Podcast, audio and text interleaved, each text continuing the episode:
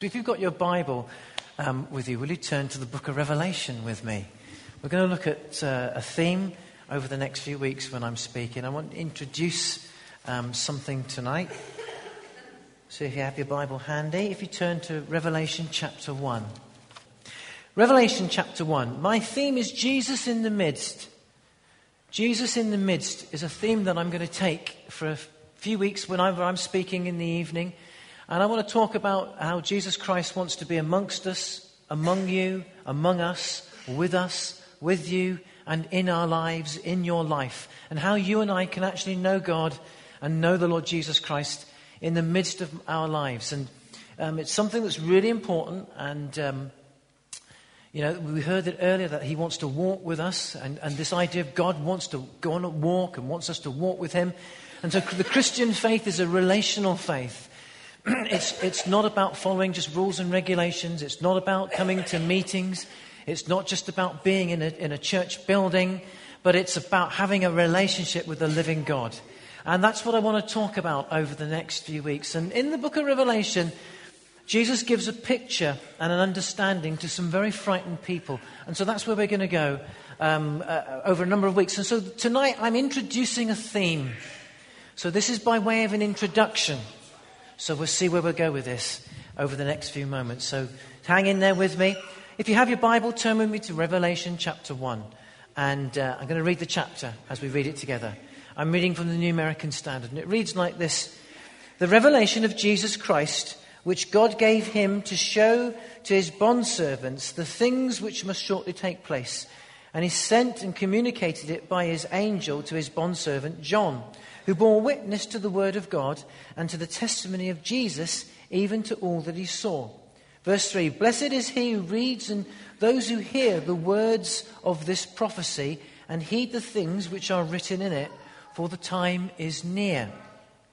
John, to the seven churches that are in Asia, grace to you and peace from him who is and who was and who is to come, and from the seven spirits who are before the throne.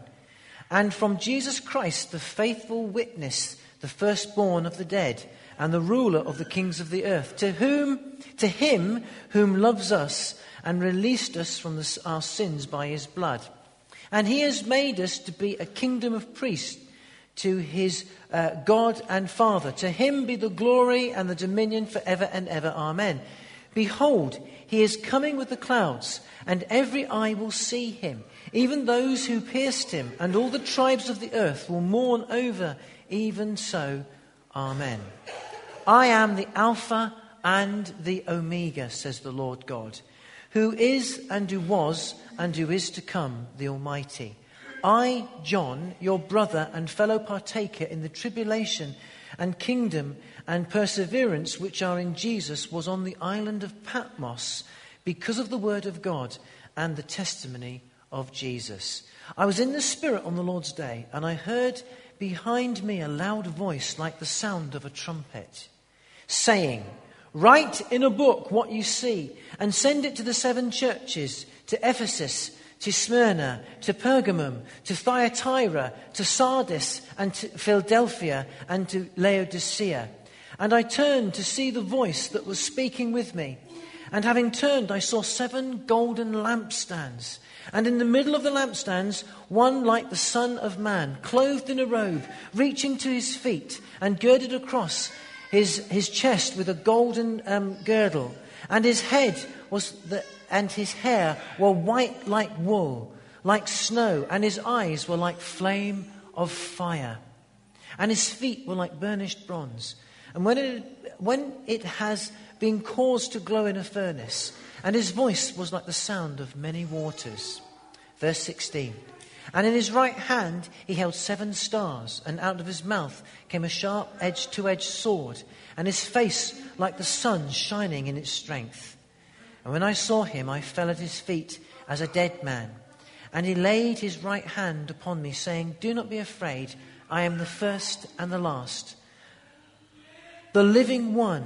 And I was dead, and behold, I am alive forevermore, and I have the keys of death and Hades. Write therefore the things which you have seen, and the things which are, and the things which shall take place after these things.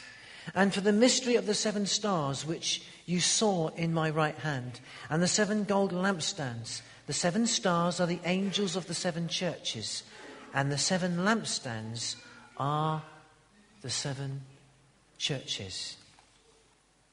Jesus amongst us is my theme. At the time of this letter, we call it the book of Revelation, but it was a letter. It was a letter that had been written by a man called John. We'll speak about him in a minute. But the timing of this prophecy, this letter, was about ninety-five A D. So Jesus Christ died about thirty-three A D. And this letter is ninety-five A D, some sort of sixty-odd years later after the death of Jesus. And that's the timing of this, when this, these, these words were written.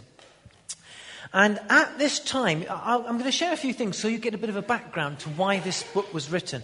But round about this time, a Roman emperor by the name of Domitian was the emperor of the day. And Domitian had exiled John, the writer, or the man who had this prophetic vision, to the island of Patmos. Patmos was a little volcanic island, um, sort of about twelve miles off the coast of Turkey today, Asia Minor at the time of writing. And Patmos was a, what they call a Roman penal colony. In other words, it was an island where you were sent to go to jail. It was a bleak place. It wasn't a very nice place. It wasn't going on holiday in Corfu, as people do today. It wasn't one of the Greek islands where you, where you chill out and have a nice time. This was a very nasty place. And so John had been sent there, it says. He'd been sent to the... He said, I had a vision on, on Patmos. And this island was a place where he was imprisoned. He would have been doing hard labour in quarries.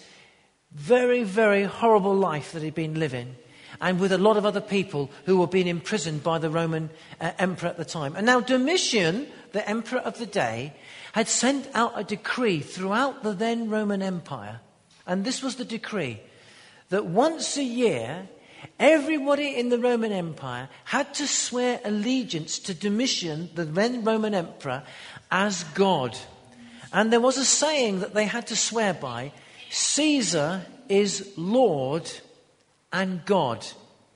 Caesar is Lord. In, in the Roman Empire at that time, there was the cult of Caesar, the name given to the Roman emperor. And the cult of Caesar was this, that you worship Caesar as Lord, Lord and Master. You, in other words, you were sold out to Caesar. Now, that was a problem for Christians, because in Christianity, the early days of the early Christians, there was a saying amongst true Christians, and this is the saying, Jesus is Lord. Jesus is the, my Lord and Master. It was one of the first sayings amongst Christians, and it marks out early Christians. In actual fact, you can find some graffiti writing where Christians would actually write, Jesus is Lord, Master. That put Christians and anyone who was a believer on a collision course with the Roman Empire, to say that Caesar was Lord. But Domitian went further. Not only did he say, I am Lord, but you had to confess that he is Lord and God. Lord and God. If you didn't do that, you were put to death. You, your household, your servants, and everything would be obliterated. And so round about that time, and historians tell us that across the whole Roman world, there came a general um, trial across the whole world at that time, whereby a decree went out that you had to give allegiance to Caesar as Lord and God. And this is what was happening right at that moment in time. Throughout the world at that moment, people were having to call upon Caesar as Lord and God. To you and I, it's no big deal, is it? To you and I, it's absolutely no big deal. We are so far removed two thousand years later. You see, in the Roman Empire, it was more than just calling upon Caesar as Lord and God. It was much more than that. For in the Roman Empire, the unifying factor of an empire was this. If you look at me for a moment. The unifying factor of an empire, and this is what brought unity. The whole Roman Empire stood on one thing, unity. And the unifying factor in the empire was raised up to be the actual emperor himself. And so emperor worship was more than just strange belief in a God. It was your social cohesion. It brought unity to the whole world, the then known world. And so it was brought, it was a sense of social unity, religious unity, political unity. And so if you did not bow to the Roman emperor, you were not just doing a, a religious thing, you were turning your back socially, politically.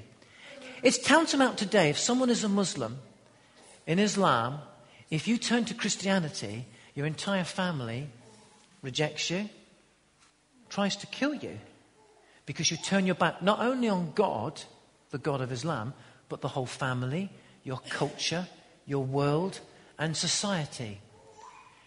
And it's the same situation that Christians faced over two thousand years ago. Exactly the same situation. Now, into this background, and this is what was happening at the very time while John is on the island of Patmos. This is what's happening throughout the world. A great tribulation. He talks about the great tribulation that comes upon the world. And so at that time, believers throughout the world were struggling to make understanding of, where are you, God? Where are you, God, when we need you? What is the point of my Christian faith? It's killing me. Literally, we will die if we do, if we swear allegiance, don't swear allegiance to Caesar. And where are you, God, to stop this powerful Roman emperor? And this Roman emperor was breathing injustice and saying to the world, I am God, follow me. And so you can imagine Christians saying to themselves, where's God in all of this? Where's God in my life? And there's John on this island, helpless in chains, thinking, what can I do to help other believers? And into this, the book of Revelation is written. People think of the book of Revelation just about the end of the world. But into this events of time, the writings or the prophecy of Revelation is written to encourage the hearts and minds of men and women at that very moment in time. It was at a time of worldwide terror, trial, fear, where people were asking, where's God in the midst of all of this? And so John says, I was on the island of Patmos. And probably in the midst of his prayers, he says, I have a revelation. And Jesus appears to him.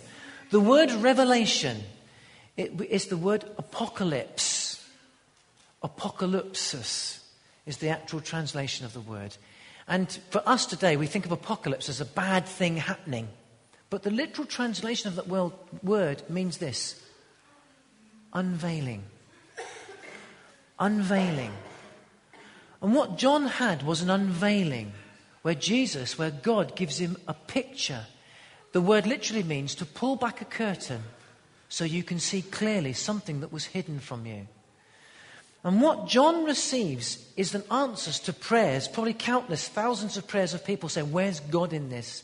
Where are you, God, in my life when I need you? Where are you, God, in the world? Where are you, God, in this trial, in this trouble?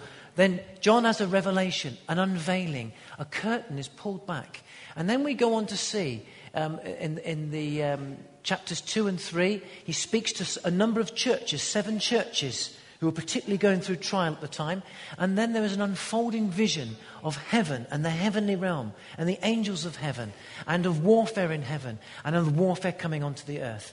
And we see that the spiritual realm is opened up where God is actually in charge. He's in control and is actually on our case in the invisible realm of the spirit, and that will be played out on the earth below. And John is shown a picture that, hey, hang on a minute, God is, says to John, don't panic, don't worry, I'm going to show you, I'm showing you that I am here, I am for you, and that I am in control.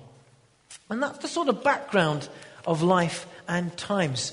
And so he, John then writes this revelation down, this unveiling, this understanding of where is God, what is God doing, what is he going to do, and who is really in charge. Because at that time, the Roman emperor was saying, I'm in charge. So you can just imagine how people were thinking at that moment.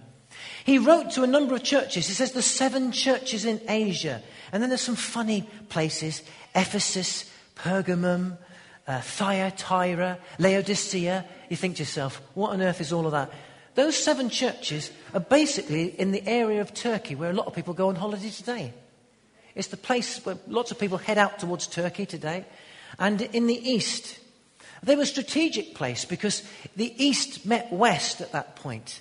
And at that time, the church was coming under great trial. Those churches were swept away by Islam some years later, many hundreds of years later. But they were strategic at that time because there's Turkey and there is Greece and the Roman Empire to the west. And East and West were very close. They were a strategic place for trade and commerce at the time. And at that moment, the churches were in trial. And God was speaking to them that he was on their case and he was for them and he was with them. There's a number of things that we see that John has in Revelation chapter one. The first thing we see is this, his vision of Jesus is majestic. Jesus is all-powerful. In verse eight, he says, I am the Alpha and the Omega. I am the beginning and the end. Uh, I have the keys to death and hell, a bit later on in chapter one. And the, uh, in, in verses twelve, it says, I turned to see the voice that was speaking to me in the middle of the lampstands. And it says his robe was reaching to his feet, girded across his chest with a golden um, girdle. His head was of hair like white as wool. His eyes uh, uh, like, uh, like snow. His eyes were like flames of fire. His feet burnished bronze that caused to be glowing in a furnace. And his voice was like the sound of many waters. And his right hand he held the seven stars, and out of his mouth came a sharp two-edged sword. And his face was like the sun shining in all its strength. In other words, he couldn't even look at the face of God. He couldn't even look at the face of Jesus Christ. They tell you uh, at an eclipse, don't look up at the sun. Not with the naked eye, it's too strong. Don't look at it. You have to, you have to look at something else. I remember some years ago when we had an eclipse, and actually they, there's this thing you have to do where you get your um, binoculars or whatever it is, and you put them up at the sun, but you put them on a piece of paper, and then you see the, what is it, solar eclipse, lunar, whatever it is, solar eclipse. Anyway, you're not at the gist of it, but you don't look up at it. I mean, if I look at these lights, they make me, because I can't see you now, but if you look up at the sun, it's that, but that's the picture of God. He is all-consuming. And the picture that John has, that we don't follow a weak and feeble God. Jesus is gentle. Jesus is meek. He is mild. He is a lamb who went to the slaughter. But the picture that he shows himself as well is Almighty God, Alpha and Omega. In other words, it means this. He has the first say, Alpha, Omega. Alpha is the first letter of the Greek alphabet. Omega is the last letter of the Greek alphabet. In other words, God is saying this, I have the first say of the universe, and I have the very last say. Have you ever met someone who always has to have the last say? Some of you are laughing. Probably, maybe it's you who likes to have the last say, perhaps. Have you ever met someone that likes to have the last say? You can never get a word in edgewise, and then they've always got the last say. And this is what Jesus says on history. And this is what Jesus was saying on life. And this is what Jesus was saying. My wife is laughing, because... But this is what Jesus was saying on their problem, on their burdens. He's saying this, I have the first say to life. I am author, I am creator, I'm alpha. This is the, these, are, these are the words of God, for God. I have the first say on life. I am the one who says it and it happens. If I don't say it, it doesn't happen. Alpha, I am Omega. If I have the last say, I'm the full stop. When it ends, I say it ends. It doesn't end until I say it ends. You know what people are saying about the world ending? Don't listen to anyone. When God says it ends, then it ends. Don't worry, don't panic, don't run for cover. I know they talk about two thousand twelve, and there's a film about two thousand twelve and Inca prophecies and all this sort of stuff. When God says it's the end, then it's the end. He has the final say. Got nothing to worry about if our hands are in the hands of the living God. And this is what he was saying to a people who were hurting, broken, bruised, pleading. They were giving their lives. They were losing their lives. Where is God? And Jesus says, here I am. I'm here, even though the emperor is breathing heart, hatred and hell upon your lives. And some of us will be in those situations. We'll feel like hell is breathing down your neck. Maybe you've had some bad news. Maybe someone said some bad stuff to you. Maybe you've had bad stuff done to your life. Maybe you're worried or concerned about your livelihood. Maybe you're not sure about the future. Maybe your life feels a bit like the island of Patmos. It's volcanic. It's not much to it. It's barren. But God says this to John at that moment on that in imprisonment. God said to the people, and giving John a picture, I am God, no matter what you see or what's around you. I have the first say to life, and I have the very last say on life. And the picture of Jesus is majestic, awesome, creator God in all of the great revivals in the church.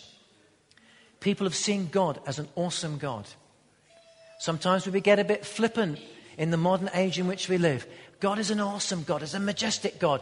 And Nero, uh, Nero, Domitian the emperor, was nothing compared to the living God. This is what Jesus showed himself as.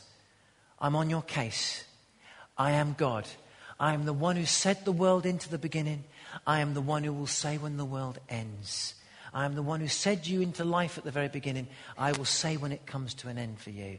He's the beginning and the very end, holding us in the very palm of his hand. This is an exalted picture of a majestic, mighty, and amazing God.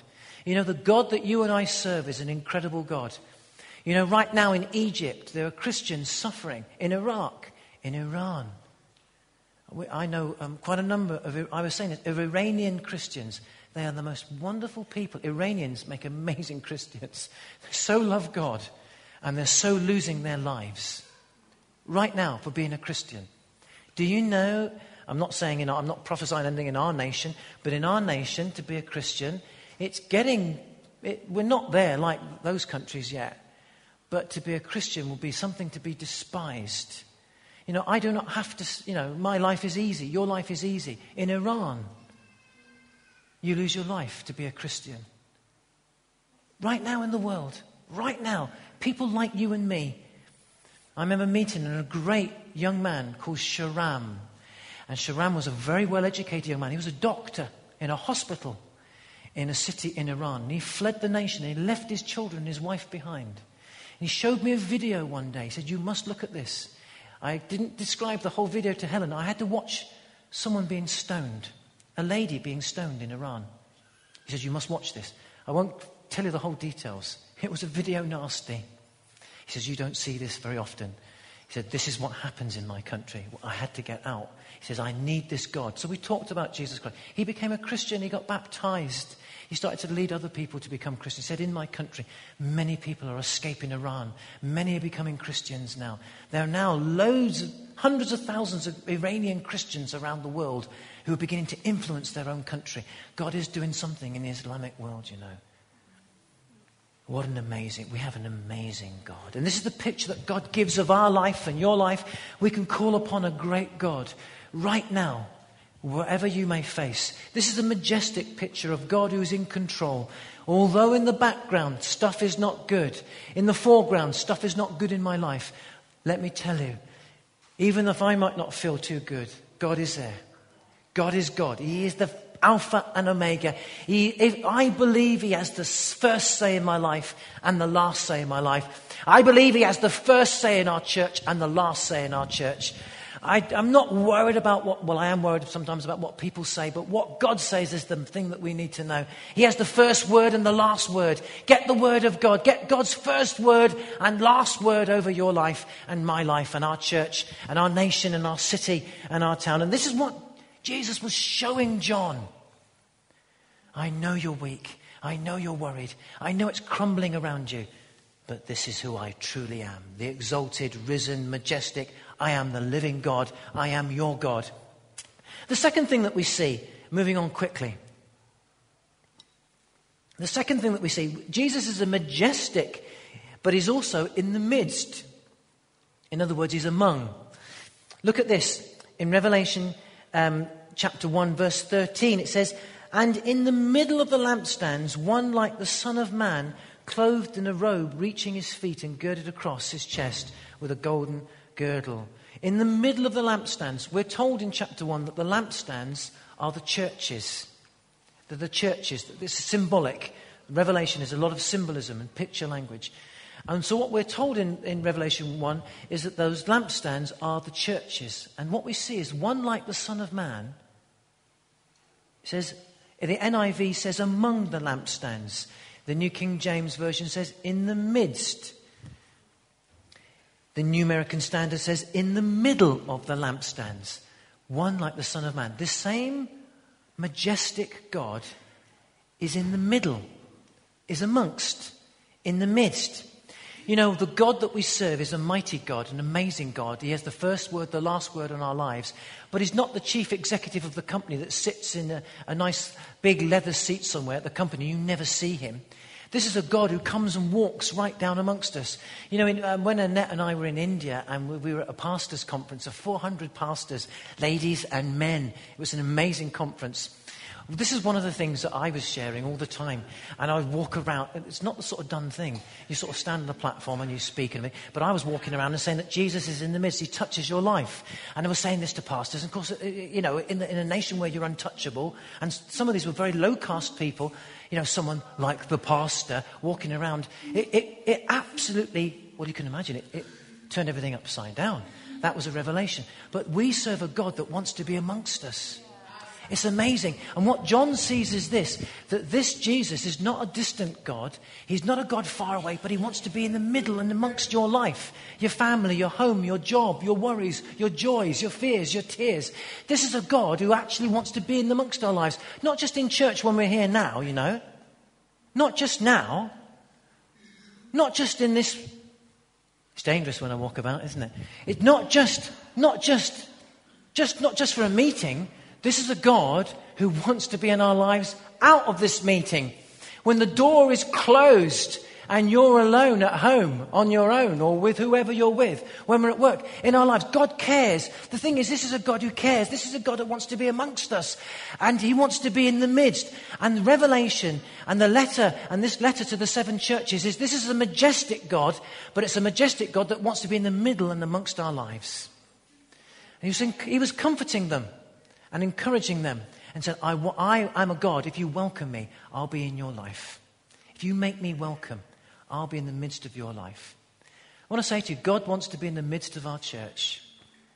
That's the difference between having church meeting and meeting with God. I don't know about you, but I don't want to have a church meeting, but I do want to meet with God. But what's the difference? It's when Jesus is in the midst that we meet with God. When he stands amongst the lampstand, when he stands amongst us. And to do that, we have to make him welcome. In our lives, our lifestyle, our actions, our attitudes. And this is what God is saying. I want to be amongst you. I want to be with you. And this is what he shows. And so we see a majestic God who wants to be in the middle and in the amongst and in the midst of our lives. Now, let's move on. Third thing. We're coming to a close. So Jesus reveals himself in the midst of all of this turmoil, tribulation and trial. And if you think you've got worries, we're sort of setting a picture of what it was like round about that time for people. He shows himself as an amazing, awesome creator, first and last word, majestic. He has the power to do anything. Not only is he far and distant, but he can be in your heart and in your life right now. That's the good news. In the midst, in your plans, in your family, in your home. Third thing is this. He then goes on to speak, and we'll see this as we unpack this over the next few weeks. This is just really an introduction to this theme. But uh, he, he, he gives um, comfort and a challenge. When he speaks to each of these seven churches in chapters two and three following, which we won't look at now, but we'll unpack in the next few weeks, he gives a comfort and a challenge. The comfort is this. To each church he says, I know. You go and have a look at it. You read it. When you read to the, the word to each of the churches, I know your deeds. I know your plans. I know you. You read it to each church as I know. The comfort is this. God knows you. God cares. Have you ever done stuff in your life and thought, no one cares. Church don't care. Husband don't care. Wife don't care. It's, it's, it's pretty bad, isn't it? Let's all pack up and go home now, shall we? No one cares. I want to say to you, God, I know this is, this is almost a cliche, but God cares and God knows. One of the survival techniques in church life, hear this if you forget everything, the survival technique in your marriage, the survival technique at work, at college, at home, when you think that no one cares, no one sees, I want to say this to you right now. God sees everything that you and I do and go through, say and feel. And he honestly, honestly, honestly, sincerely, completely, he cares. He knows. To the church of Ephesus, he says, I know all about you. To Laodicea and Smyrna, I know everything that you do. You, it's not hidden. He knows. God knows everything. He sees you. He knows all about our lives. But the thing about God is this: He cares. And his comfort to the church is, I know what you're going through. He was saying to them, I know what um, Domitian is doing. I know the pain that you're feeling right now. I know your tears. My son went through this for you. He, we know. I know. And I care. God is, not only does he know, but the thing is that God cares. Not only does he care, but he's got the power to do something. Remember, he's got the first say and the last say on life. And that's the difference with this God. He's a God who knows. And so there's a comfort. He says, I know, to each of the churches. And I know what you're feeling. And I care about you. And I'm with you. And I'm with your life. And I want to be with you. If only you'll let me. I don't know what you're struggling with right now. I don't know what you're worried about right now. But I know what the Bible says. The Word of God says that God says, I know. And I care. That's the comfort. The challenge to every one of the churches. He gives a comfort. I know. And then he gives each one of those churches a challenge. Now, you're neither hot or cold. In other words, get hot. The challenge is get hot. Uh, to each church, listen to what the Spirit is saying. Um, to, each, to one of the churches, he says, um, there's idolatry. Deal with your idolatry. So there's a comfort to each church and there's a challenge. And the challenge, the comfort is I know. And the challenge is now go. Live for me. The comfort is, I know is the comfort, and the challenge is now go. And the challenge for you and I is that God knows what we're doing. God knows what we're saying. God knows how we're feeling. God knows what your struggle is. And, the ch- and he says, I care, and it can change, and we can do something about this together. If you'll let me be in the midst of your life, I can stand, I can help. If you'll let me, now go. Will you change? There's a challenge. Can we do something about this together? And this is what he says to the church. And you know, he says the same thing today. He was saying that to them then, and he says the same today. How do you welcome Jesus in the midst? How can you make him welcome for your life? There are four simple things you can do. I'll take a minute for each one. Number one, worship. How can you welcome him? How can you make Jesus welcome? How can you let him be amongst you and in and with us? And how can we as a church make him welcome so that he can be in the midst of our lives? How can you make him welcome in the midst of your marriage and home? How can we make him welcome in your life and my heart? The first thing we can do is worship. Throughout the book of Revelation, you see a picture of worship, and there was worship in heaven, and they all bowed down in worship. And the twenty-four elders prayed out loud and called upon God in worship. And the multitude of people were at worship. The book of Revelation is all about worship. What is worship? Worship is giving your heart unreservedly. Sometimes you hear somebody say, oh, they really worship their boyfriend. Or they really worship their girlfriend. Or they really that, that person really worships, I don't know, Madonna or whatever it is. I don't know. No one worships Madonna. No, no, no, no. I'm really out of step. I know, I'm totally out of step with music. Worship is this. You give your heart. It's the giving of your heart. That's what we... Th- hey, you can sing a song tonight and we think we're worshipping. But you can walk out the door, not be changed in your life, and still have a habit. Worship is the giving of my heart, which brings about a change in my life before God. First thing. Second thing we can do, so it's a giving of our heart to God. I've coined a phrase, worship is, the, is my abandoned heart in the hands of a loving God. Give God your life. That's worship. Second thing we do is holiness. When I give my heart, then my attitude, my life, my character, and my conduct will change.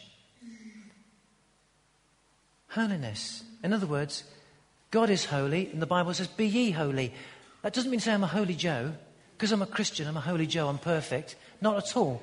In actual fact, sometimes you hear people say, oh, I'm not going to go to that church. It's full of all of those holy people. It's like saying, well, I'm not going to go to McDonald's. It's full of all of horrible people, or people eat burgers, or holy people, I don't know.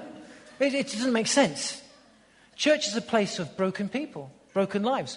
Hey, every human being is broken. The Bible says that every human being on the face of the planet has fallen away from God.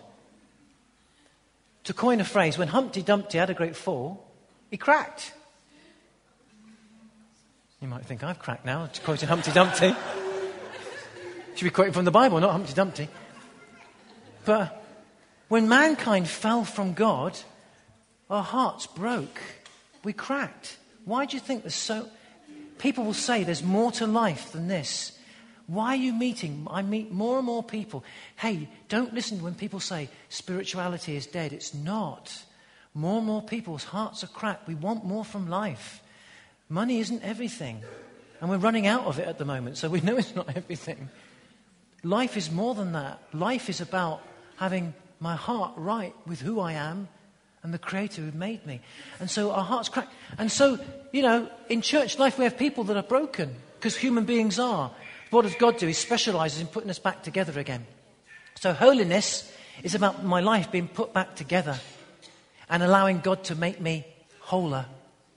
And the cracks gradually get dealt with. But it means that I can't carry on in adultery. I can't carry on in immorality. To coin a phrase, I can't get plastered at the weekend as a Christian.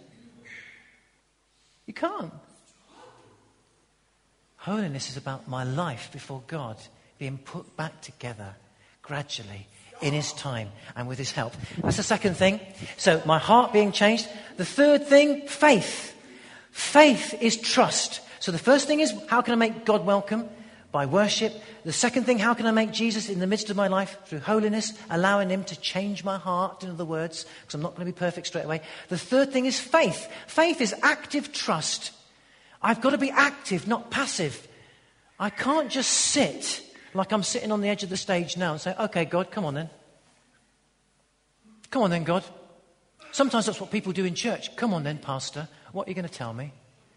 Come on then, what are you going to do? Come on then, what's our worship going to be like this week? How passive is that? Active.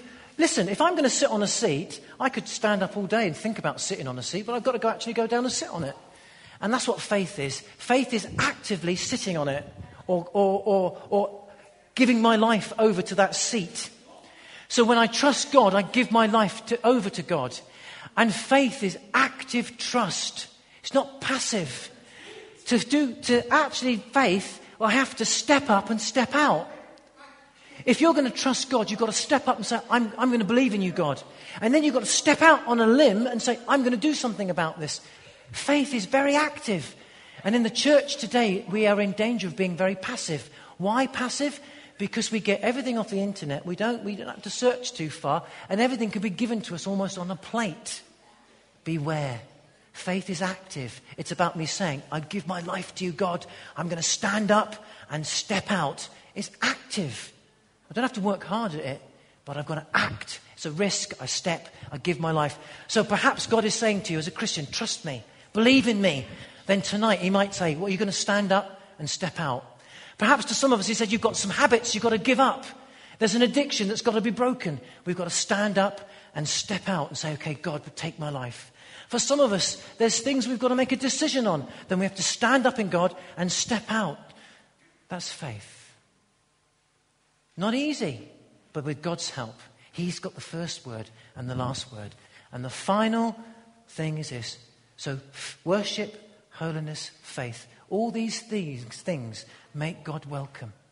Do you want to be in a church that's exciting? Then step out in these things and we'll make God welcome. Do you want your marriage life to be exciting? Do you want your life to be exciting?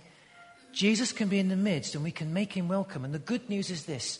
We can actually make God welcome in my life, your life, and in our church if we step out in worship, holiness, and faith. Let's pray together. God bless you for being patient and for listening. Jesus wants to be in the midst. He wants to be among us. He has the first word and the last word on life. He wants to be in our lives and in our church. The excitement for me is that He wants to be in the church. It says He was amongst the lampstands. But that will take us to give our hearts worship, to give our broken lives holiness, and to step up and step out, active trust. If you and I can do that, then we will know Jesus in the midst. Lord, tonight we open our hearts and make you so welcome. You are an amazing God. Father, I pray tonight for people that are worried, anxious, maybe even hurting tonight. And we can be here tonight, and some of us be quite worried about things. Would you just come and be in the middle of their hearts and lives right now? Would you come and be in the middle of their circumstance and their situation? Marriage, family, and home. Would you just be in the middle of their situation? You have the first word and the last word on life. Lord, we say as a church, we want you to be so welcome. Would you come and be in the middle of our lives as a church? Through all of our activity and all that we attempt for you, would you be at the very center? Would you be in the midst of us, we pray? We want you to have the first word and the last word upon Oasis Christian Centre. We trust you tonight, Father God. Over our nation, we trust you. Some trust in chariots, their own finance, but we trust in the arm of God tonight. I trust in you, God. I don't trust in any other name, any other way, but you are the way, the truth, and the life. No one can come to you except through you, Lord Jesus. So come into our hearts, circumstance, and situation, we pray. In your mighty name we ask. Amen. Now, while we were praying tonight, um, as we were praying before the meeting, Uh, I think it was David was praying a prayer about no constraints. Let there be no constraints. Let there be no constraints over us as a church, over your people, Lord. And while he prayed that prayer, I had something that I don't normally get, but I usually, if, if God speaks to me, it's usually through a feeling and then a word. But I had a picture, which doesn't happen to me very often, but it did tonight. And immediately when David was praying, I had a picture of someone in a straitjacket. You know, this guy, Harry Houdini, used to have one of these things that used to hold him like this in a straitjacket. And when you're in a straitjacket, you move around like this. You squirm around and around. And after about a minute, they do it in a way that they can get their body out of the jacket. And I felt God's... And, and then I saw so, uh, a figure come in like shining light with a sword and, and cut the straitjacket. And the straitjacket fell off and the person stood free. And I felt God say... Um, You can wriggle as much as you like, and you can try as much as you can, but you can't escape. And there are people here that can't escape, and the atmosphere over the church, you can work hard, and you can wriggle, and you can squirm, and you can try, but it's the sword of the Spirit, which is the Word of God, and it's the Holy Spirit that's going to come and set you free. And I just feel that tonight, maybe you have a habit, an attitude that's hard to break, maybe a hurt, something like that, that seems to hold on to your life and you don't seem to, a thought, it might be a reoccurring thought that pulls you down, I don't know, or something that weighs heavy on your life that is holding your life, circumstance perhaps, that you can't escape from, and it's got like a straitjacket over your life. So can we just close our eyes just for a moment? We won't continue this for too long. But I just feel that maybe it's circumstance that's suffocating you.